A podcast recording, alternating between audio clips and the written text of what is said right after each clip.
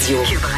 Euh, Maude, pendant ton absence hier, euh, c'est Mathieu Boulay qui, qui a pris le relais pour animer avec moi. Puis on a on a accueilli cette nouvelle-là ensemble de façon euh, très, très triste. On a même fait jouer euh, la marche funéraire de Chopin parce qu'on a appris que le Ashton Grand Allée était pour fermer ses portes. C'est la fin d'une Hey, époque. Je vous ai envoyé ça hier. J'étais là, mon Dieu, Seigneur. C'est épouvantable, hein? Qu'est-ce qui Et- se passe? Tout le monde va se ramasser au Chichtaouk. Ben, il y avait déjà, il y a déjà une grosse demande pour le Chichtaouk sur Grande Oui, oui, Allée à 3 heures du matin, mais là, Ashton. Mais ce qui est intéressant, c'est qu'au-delà de la, de la nostalgie, si on veut, là, type des anecdotes de, de, de fin de soirée, de brosse de tout un chacun, c'est que ça soulève le questionnement sur l'espèce de modification de la dynamique, si on veut, euh, de la Grande Allée. Puis Oui. on a pensé inviter quelqu'un qui connaît très bien cette dynamique-là parce qu'il a été euh, directeur général du Dagobert. Aujourd'hui, les présidents de sa compagnie Even Touch. C'est Yann Latouche qui est avec nous en studio. Salut Yann. Bon matin, Jonathan. Eh, As-tu été euh, surpris d'apprendre qu'une institution comme le Ashton sur Grande Allée finissait par rendre les armes et dire non, c'est c'est plus rentable pour nous? Surpris peut-être pas. Par contre, c'est certain que euh, on se demande toujours quand est-ce que ça va arriver. Je, pense que dans tout ça, c'est de s'adapter à la demande, hein. parce que l'offre c'est une chose, mais la demande en est une autre. Puis euh, je l'ai vécu moi aussi. hein, j'ai 42 ans. Puis j'ai déjà eu 18 ans aussi, 19 ans. Puis j'ai sorti sa grande allée. Puis évidemment, dans ce temps-là, il y avait 5, 6, 7, 8 endroits où est-ce qu'on pouvait sortir pour Ah oui. danser pour clubber. On mettait notre manteau dans un des vestiaires, puis on faisait le tour des autres clubs après l'hiver. hein. Euh, mais on avait besoin de ces espaces, de, de ces restaurations rapides-là en fin de soirée. On, a- on aimait beaucoup ça. Mais maintenant, la demande, elle est différente. Les gens, euh, on a, je sais pas que t'as t'as quel âge, Jonathan, mais tu sais, on, 38. Bon, 38. Tu vois, on n'est pas très, très... euh, on n'a pas une grande différence tous les deux. Et euh, dans ces années-là, on allait manger à une place, puis on sortait à une autre place. Ah oui. c'était ça faisait partie un peu d'un d'un d'un- d'un pèlerinage hein, qu'on faisait dans la soirée. Mais aujourd'hui les gens euh, veulent veulent avoir tout au même endroit. Veulent pouvoir prendre un premier verre s'asseoir par la suite pour être servi puis éventuellement que la musique devienne un, un- un petit peu plus rythmée. Puis de finir la soirée à cet endroit-là. Les mœurs ont changé beaucoup aussi hein tout le- l'aspect cocooning pourquoi ça. on a déjà parlé ensemble dans ton ancienne vie aussi hein, de ce sujet-là. Ouais. Puis c'était tout alentour de qu'est-ce qu'on recherche dans le nightlife? Parce que le Ashton, on le voit, le vivait du nightlife clairement. Ah oui. Puis euh, mais qu'est-ce qu'on qu'est-ce qu'on cherchait dans le passé quand on allait dans le nightlife? On cherchait les nouveautés musicales. Aujourd'hui, on n'a plus besoin d'aller pour les nouveautés musicales. On voulait rencontrer. On a des applications. Aujourd'hui, il y a autre chose. Mais c'est comme si euh, l'aspect du nightlife, c'était un beau plat qu'on dégustait qui avait beaucoup d'épices, des bonnes épices. Puis avec le temps, les épices ont été diluées. Ils ont, même été enlevés. Puis quand je parle d'épices, c'est toutes sortes de choses. C'est ce qu'on vient de dire là. C'est c'est l'aspect un peu interdit. Euh, on rentrait dans un nightclub. C'est un peu, j'imagine encore comme ça à certains endroits, mais tu rentres dans un nightclub, des choses que tu vas faire à l'intérieur que tu faisais pas en sortant. Ce soit danser ses caisses de son, soit devenir un peu trop pompette ou de, de, de cruiser, mais tu le faisais pas nécessairement quand tu te retrouvais dans la rue. Vrai. Mais, mais, mais dans tout ça aussi, l'aspect interdit, c'est que euh, dans les dernières années du Dagobert, puis je dis pas que c'est une mauvaise chose, mais dans les cinq, six dernières années, l'escouade de police entrait à l'intérieur du club, se promenait avec des flashlights, demandait des pièces d'identité aux gens, faisait des contrôles. C'était une question de sécurité, mais d'un autre côté, le côté plus négatif pour le tenancier, c'est que ça enlevait la magie. Ça enlevait le côté un peu... Parce que c'est ça, il y, y a un changement de mœurs. Bon, le cocooning, tout ça, comme tu, tu parlais, mais je me dis, est-ce que il y a euh, un aspect restrictif aussi là Tu sais, bon, Oui. certains vont dire, euh, ça, ça a-tu commencé quand on a arrêté de pouvoir fumer dans les bars Euh, Le fait que le- de, de plus en plus les gens sont sensibilisés à l'alcool au volant, les gens ils veulent pas retourner chez eux. Tu sais, Est-ce que tout ça, à un moment donné, est venu aussi un peu étouffer le modèle? Ça fait partie de, encore une fois, je suis pas un sociologue, là, mais ça fait partie de, mais je pense que le vrai, vrai bobo, là, c'est nos téléphones. Tout est là-dedans. Le bobo, il est là. Ouais. Tu peux pas faire une niaiserie sans penser que quelqu'un va te photographier, va te filmer, va mettre ça sur les réseaux sociaux. Euh, encore une fois, on veut dater. Tu prends ton téléphone dans ta poche, puis t'as un Tinder ou un Go See You euh, où tu peux rencontrer directement par ton téléphone. Tu veux de la musique, tu prends ton téléphone l'aspect de- de- d'accessibilité, mais aussi que il y a plus le twilight zone quand tu t'en vas dans un nightclub. Alors, je, je reviens encore dans le début des années 90, puis il y en a d'autres qui ont vécu pire que ça avant. Là. Quand je sortais là, j'avais pas peur en sortant que j'avais eu l'air fou justement d'avoir pris une bière de trop. Ouais. Mais aujourd'hui, c'est c'est carrément autre chose. Puis c'est certain que l'aspect restrictif, il était nécessaire. Il y a eu des, des débordements, mais ça l'affecte l'aspect plaisir. Veux, veux pas. sais, si on oublie l'aspect sécurité, c'est le fun de faire du fun quand tu penses pas au lendemain. C'est rare que ça nous arrive aujourd'hui. On est toujours en train de penser que ça va être quoi la conséquence, ça va être quoi la conséquence. Puis c'est pas pour rien que quand, exemple, les Ontariens venaient à Québec, ou que nous, des fois, on s'en va dans le sud, dans tout inclus, on fait des espèces de niaiseries qu'on fait hmm. pas quand on est chez nous parce qu'on pense moins aux conséquences. Est-ce qu'il y a un aspect aussi, euh, l'importance de la récurrence de la clientèle? Ce que je veux dire par là, c'est que tu prends un bar à Vegas où c'est un roulement de tourisme incroyable. C'est quand même la personne elle vient une fois dans sa vie, c'est pas grave, il va toujours avoir du monde. Alors que dans une région comme Québec, oui, on a euh, du tourisme, mais ça te prend une certaine récurrence. Puis je me dis, est-ce que la, dynamique, elle est pas euh, davantage aux événements ponctuels? Éphémère, festival d'été qui va durer dix jours. Toi, tu organises des festivals, des activités, le monde. Hey, ça c'est bon, ça dure quatre jours, on va aller là. Parce que tu sais, les, les, activités sont encore courues à Québec là. on dirait qu'un bar où les gens vont dire à toi samedi soir, on va aller là, puis on va y retourner. C'est moins dans, dans, dans, dans, ce que les gens recherchent comme expérience. Ça s'est déplacé au lieu d'être dans les bars. Pas plus tard que en fin de semaine dernière, j'étais à l'Ophélia samedi soir. Restaurant, ça grande allée. Puis le restaurant était plein. Puis quand je suis sorti de la de l'Ophélia, j'ai passé par l'atelier parce que ça communique un dans l'autre. C'était bondé de monde aussi à l'atelier, puis la musique était plus forte, puis ça commençait tranquillement à danser. Alors, je pense que la récurrence, l'offre, elle est encore là, puis encore des clients qui sont récurrents dans des établissements. C'est juste qu'ils se sont déplacés de modèle, exactement. Ouais.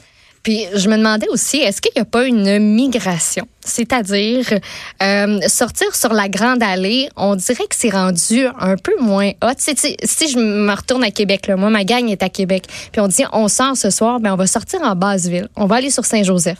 On va aller manger puis boire au 222. On peut sortir au Tao. Il y a comme plein de places vraiment le fun, puis on dirait que c'est rendu là, la place hot. Est-ce que ça se peut? Ça se peut, je suis moins un consommateur que je l'ai été, mais moi, ce que je pense, mon analyse dans tout ça, c'est que ces endroits-là, qui sont aujourd'hui des endroits de prédilection, sont pas des endroits à grand volume, sont des endroits qui sont un petit peu plus restreints, c'est-à-dire c'est des plus petites capacités, mais majoritairement, c'est des endroits qui sont dans des secteurs de quartier où est-ce qu'il y a une vie de quartier, où est-ce qu'il y a de la, il y a des gens qui demeurent dans les alentours, qui sont capables de venir, de venir remplir l'espace un peu plus tôt parce qu'ils sont pas loin de chez eux, ils viennent prendre un verre, ils vont manger là, mais parce que justement le le genre de fond de salle qu'on appelait dans un bar dans le temps, ben maintenant il existe dans les quartiers, que ce soit à Limoilou, à Saint-Roch, Saint-Sauveur, peu importe. Puis il y en a partout. Encore une fois, l'objectif là-dedans, puis moi ce que je pense qui est le beau highlight de la Grande Allée, c'est que la Grande Allée s'adapte à la demande. Ah oui. Il faut pas juste voir qu'est-ce que la Grande Allée a perd, faut voir qu'est-ce qu'elle gagne. Parce que Fabio, je sais pas qu'est-ce qu'il va ouvrir, mais on connaît Fabio. On ben, connaît le père avant aussi. C'est ça, c'est l'atelier, c'est ouais, donc c'est le même propriétaire pour les gens qui sont pas au courant, c'est le même propriétaire qui va reprendre cet édifice-là, qui va euh, prolonger une partie du restaurant Ophélia, puis qui va ouvrir quelque chose d'autre. Exact. À date, ce qui touche, ça réussit pas mal tout le temps. Là. Ouais, puis il y a eu aussi un phénomène au niveau démographique à Québec versus voilà une quinzaine d'années qui est l'ex. Existe-tu ça, l'excentrisation? Il me semble qu'au Scrabble, ça coûterait cher. ça, ça, serait tout un mot. Hein? Bon, l'aspect d'excentré aujourd'hui, euh, on est capable de se faire du fun, de bien manger, puis de voir du beau monde ailleurs que sur la Grande Allée. On peut en voir encore, sur la Grande Allée. On peut en voir à Le Bourgneuf, on peut en voir à Sainte-Foy, on peut en voir dans le Vieux-Québec, dans le Vieux-Port. Fait qu'il y a ça aussi, l'offre, elle est différente aujourd'hui, puis elle est beaucoup plus grande qu'elle était dans ce temps-là. Puis il y a une autre affaire aussi. Reculons 80, fin 70, 80, début 90, pourquoi que c'était aussi in d'aller sa grande allée? C'est parce que si, si, les gens de Québec apprennent demain que, euh, nommons-en un autre ailleurs, le Houston à Le Bourgneuf euh, reçoit euh, l'équipe des Raptors parce qu'ils sont en ville pour un training avec l'Université Laval. Je pense bien que le Houston va être plein. Ouais. Ils vont vouloir aller voir. Ben, la Grande Allée, c'était ça dans ces années-là. C'était les clubs de hockey, c'était, c'était les, les professionnels. C'était la place. Le Colisée de Québec. À chaque fois qu'il y avait un show, ça débarquait chez nous, Dag. Quand Iron Maiden venait au Colisée, c'était certain, puis c'était rien organisé. Là. Mm. Il y avait tout le temps deux ou trois qui débarquaient au DAG après, puis qui demandaient à embarquer sa scène, puis qui jouaient là gratuitement pour s'amuser Ces gens-là le font plus. Ces, ces musiciens-là, ces artistes-là, ces professionnels du sport-là ne le font plus. Pourquoi? Parce qu'ils se font filmer. Ben ouais, ils se font c'est ça, ils photographier, se font harceler. Alors, mais il y a ça aussi l'aspect que, hey, c'était donc ben hot d'être sa grande allée. Oui, mais c'est parce que c'était la place où est-ce que la politique, où est-ce que l'artistique, où est-ce que le sport professionnel débarquait, aussitôt qu'il se passait quelque chose. Si tu veux voir des politiciens, c'est encore la place. Ouais, on pas loin, Ça, hein. ça, ça, ça, ça a Sur pas une changé. caisse au dague? Non. Ben, peut-être non, pas Moi, sur je veux une des caisse noms. au si par t'en as, exemple. je, je suis preneuse. sur une caisse au grand café. Ouais, ça, j'ai peut-être déjà vu ça. Euh, ben, ben, tu réponds un peu en, en partie à ma question. Je, je voulais te demander, est-ce que tu penses que c'est cyclique? Est-ce qu'on pourrait voir une espèce de retour, mais en même temps, cette réalité-là du fait qu'on est tellement rendu exposé, qu'on est tellement épié que tous nos faits et gestes sont scrutés à la loupe, ça rendrait ça un peu surprenant de voir un retour, un, un modèle de, de, de nightlife comme ce qu'on a connu euh, jadis. Là. Difficile de, le pro- de me prononcer, honnêtement. Ta question est très pertinente. Qu'est-ce qui va venir dans l'avenir? Je le sais pas. Par contre, les gens vont continuer à vouloir s'amuser. Puis je pense que le cycle, où est-ce qu'on s'en va, c'est que dans les dernières années, on a eu beaucoup, beaucoup d'impact sur nos vies par rapport au contrôle, par rapport à la sécurité, la surprotection, Ouais. puis qui est pas une mauvaise chose en soi, mais qu'à un moment donné, il y a peut-être une limite qui est franchie, qui est, ça c'est très personnel à moi. Là. Moi, je suis tanné de me faire dire quoi faire, je suis tanné de me faire dire que ça c'est pas correct, faut que tu fasses ça, puis que si une personne se fait frapper en traversant une rue qui est très très triste, que là ils vont tous faire un, un, un moratoire, puis ils vont vouloir mettre 8 ça reste stop, puis une nouvelle lumière. Ouais. Ça me titille moi dans ma vie, mais je pense que cet aspect-là, on est rendu à une certaine apogée où est-ce que tranquillement, on va recommencer un peu à faire confiance aux gens, puis ce qui va probablement amener peut-être un petit peu plus de. Ah. Je le souhaite en tout cas, ça l'aiderait beaucoup. Euh, L'événementiel, ça marche fort. Parle-nous un peu de, de, de ce que tu fais avec euh, Event Touch. C'est un peu ça, je disais, les festivals, ce qui est Ouais. ponctuel, ça fonctionne fort. À, en tout cas, à Qué- à Québec, ça marche. euh, Oui, puis dans, ce qui est du, du déplacement de la clientèle, Festival d'été est le meilleur exemple. Puis, euh, je juge pas que ce qui était avant là, le festival d'été, mais des grands festivals d'envergure qui nous en mettent plein la vue, les oreilles, les papilles. On n'avait pas ça il y a 15-20 ans à ce à cette envergure-là. Puis ces festivals-là, on, les, on peut aussi les vivre live avec un Facebook Live de ce monde où on Ouais. est capable de les vivre dans notre salon aussi. Fait qu'évidemment, tout, tout ce, pour ta question, oui, l'entreprise va bien. On fait des festivals qui sont très, très courus. Mais ces festivals-là, on met le paquet. On met le paquet, on investit beaucoup. Nous, nous autres, on est dans le culinaire, l'épicurien. On a des festivals de bouffe. On fait venir les plus grands chefs. On s'assure d'avoir une programmation qui est, disons, euh, explosive par rapport au fait qu'il y a déjà plein de bons restaurants dans la ville. Il y a plein de bons chefs. Fait que si on veut se démarquer dans notre festival, faut qu'on lève la barre encore plus haute. Mais quand on lève la barre plus haute comme ça, puis qu'il y en a 7, 8 ou 10 dans l'année des festivals comme ça, ben ça se peut que ça, ça diminue un peu ton expérience quand tu t'en vas t'asseoir dans un restaurant qui fait moins attention à son client. Qu'est-ce que tu as qui s'en vient là, euh, dans tes événements? Je te donne la chance de, de, de, de plugger un Un peu bulle et whisky. Ça, ça s'en Ouais. vient-tu? Ben non seulement ça s'en vient, mais on est tombé en vente il y a une semaine et demie. C'est le fun. on- Oui, c'est en début février pour l'ouverture du carnaval, 7-8 février. On a vendu 60% de nos billets dans la première semaine. Et tabarouette! J'ai jamais vu ça.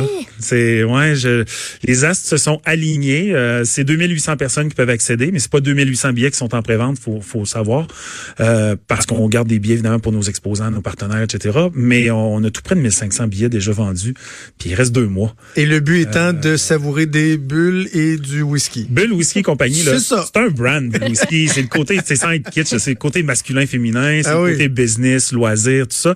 Mais en fait, c'est un salon de spiritueux, de cidre, de porto, de, de, de, de vin de glace. Mais on travaille pas le vin dans sa simple appareil ou la bière. C'est vraiment tout le restant. Mais dans un mode festif. Puis là, cette année, on a bien des nouveautés, là. Il va y avoir, en tout cas, je peux pas tout mentionner pour l'instant parce qu'on va se garder nos scoops. Mais entre autres, euh, band électro-jazz qui vont venir faire de la prestation. Peut-être éventuellement une compétition de cocktails avec des personnalités connues. Oh! Euh, sur une scène avec un beau décorum. Fait que, tu sais, t'arrives là, c'est un salon de dégustation, tu parles avec des professionnels, tu peux goûter au-delà de 250 produits qui sont en dégustation.